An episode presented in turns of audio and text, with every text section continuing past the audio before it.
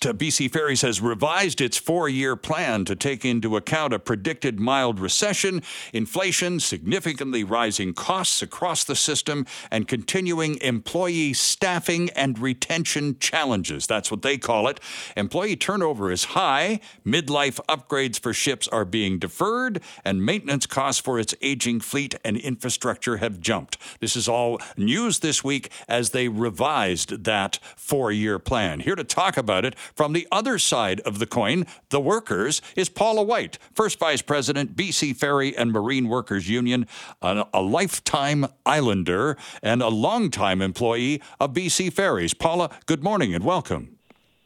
Good morning. Thanks for having me. Well, it's good to have you with us. Uh, uh, an opportunity to take a look at the BC ferry system from the inside looking out, if you will. Let's talk about employees. You represent, you're a, a vice president of the, of the workers union, and they talk about staffing turnovers and retention. Uh, and we see cancellations. We, we understand cancellations when a, an engine blows or something like that, Paula, but we're seeing with far too uh, much frequency cancellations due to staffing shortages. That's what they say. Well, the, the, the, two o'clock isn't going today because we don't have enough workers to staff the boat. How? Uh, what's going on? Well, it is that we are definitely seeing um, uh, a t- primarily a ticket issue for licensed um, people. That's meaning your deck officers and your engineering. However, it doesn't stop there. Even within our catering department, we lack um, passenger management tickets, which we need to have a certain percentage on large vessels. So it the shortage is fleet wide. It you know, and it's in almost every department now.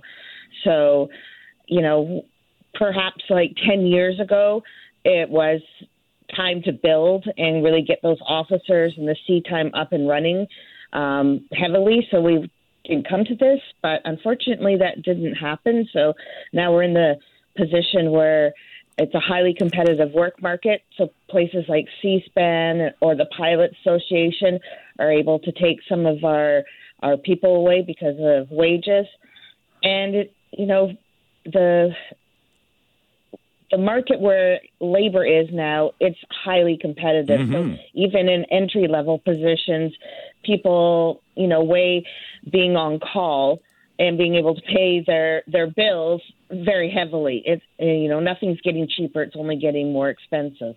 So uh, now uh, there's a lot of rumors flying around, of course, as to what's going on behind the scenes. And we hear, for example, one of the most popular rumors is the fact that there's a reluctance on the part of the ferry corporation to hire full-time workers. It's it's it's much less expensive to have a, a staff of uh, of casual or part-time workers because you don't have to pay them the benefit package, et cetera, that you would full-time workers. You're you're in the workers union. Uh, is there any substance to those rumors?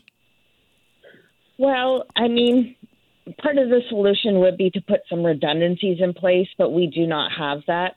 Um, as long as I have worked there, there's always been casual workforce. Sure. However, now, now if people can't work it because they need to pay their bills. So yes, the the on call definitely for the majority of the fleet is definitely a very difficult road. If you were you know, there's other companies that do on call, but they guarantee um, the wages, and so people are basically made available for the time and whether you know they're going in. It is definitely a flawed system. I don't know how you would get away f- from it in some cases because if somebody calls in sick, obviously you don't have a crystal ball on that, and to have um, to be able to get somebody on the deck plates pretty quickly. Mm-hmm still needs to be done. But yeah, it and there's not much of a savings of benefits between a casual and a regular.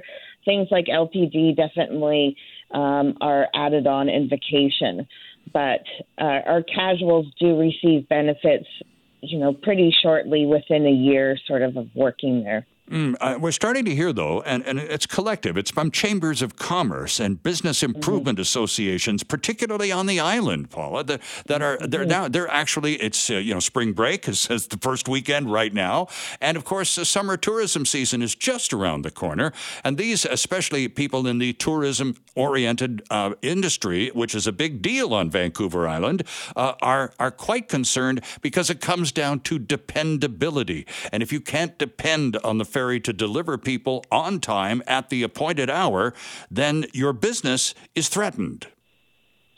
Oh, I feel it. Um, we work and live in these small communities.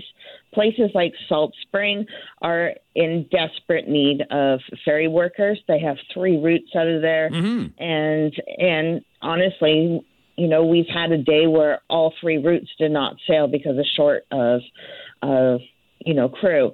Um, and again, it affects all of us because it's a supply chain issue too.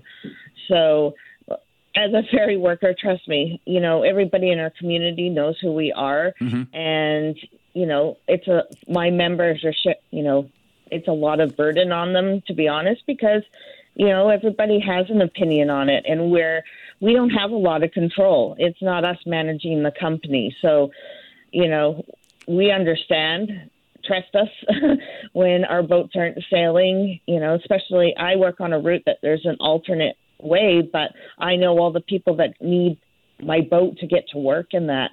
And you know, when we don't sail, um, I feel really bad. I, you know, it's out of my control, obviously, and I didn't do anything, but you know, I know those people personally, mm-hmm. and so it affects me. So let's talk about what given. Uh, let's let's let's put Paula White in charge of BC Ferries for a little bit here, and and you ha- you have carte blanche. You can do things. So would would job one be to create a pool of standby workers, reliable standby workers, so that we don't see the kind of cancellations at the frequency, the alarming frequency that we're seeing these days?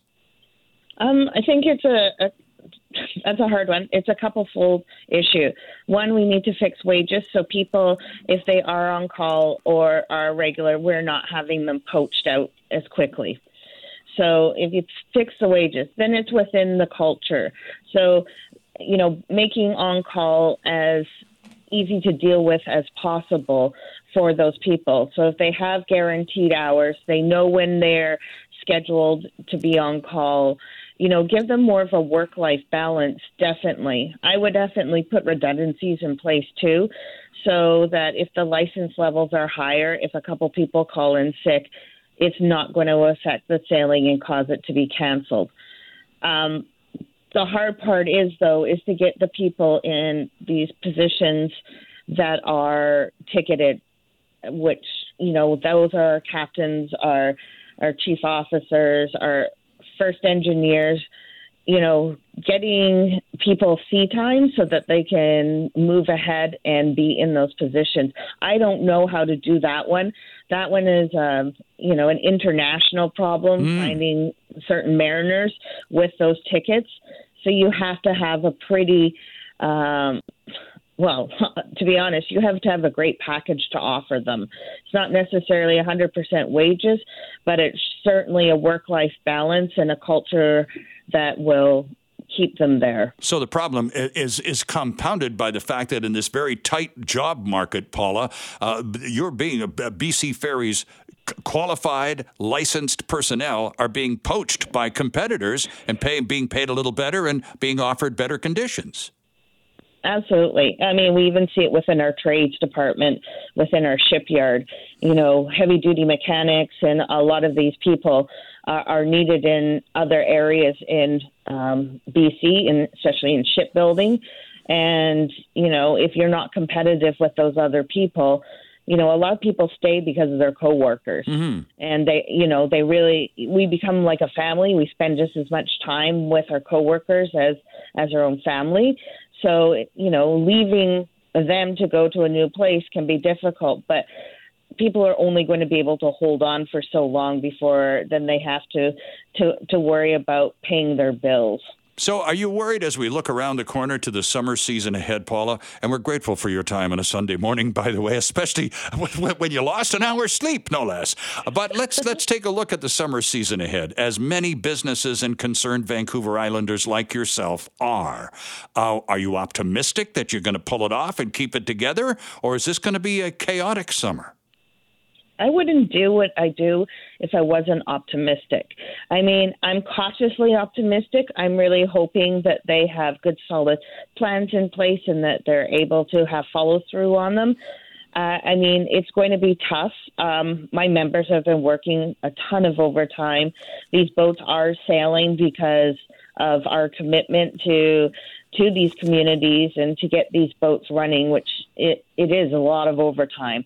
I'm hoping that you know by the summer and right now it, they are currently hiring that they get some people in these key positions as well as you know as i said the the people even in the entry level positions that are you know are becoming harder and harder to fill because of our on call so i'm hoping my fingers are crossed because you know my members need some relief. They they need to not be working as many hours and you know they as i said they live in these communities and i'm sure they'd like to be able to go in and not have everybody um, wondering why the boats aren't sailing. Indeed. And of course, there's a little matter of reliability from a passenger and business standpoint as well. Paula, we hope that uh, your, your cautious optimism is well deserved and we have a decent summer. Thanks. So we'll talk again, though, before summer rolls around and see how we're doing. But thanks for this this morning. Great to have you on the show. Thank you for having me.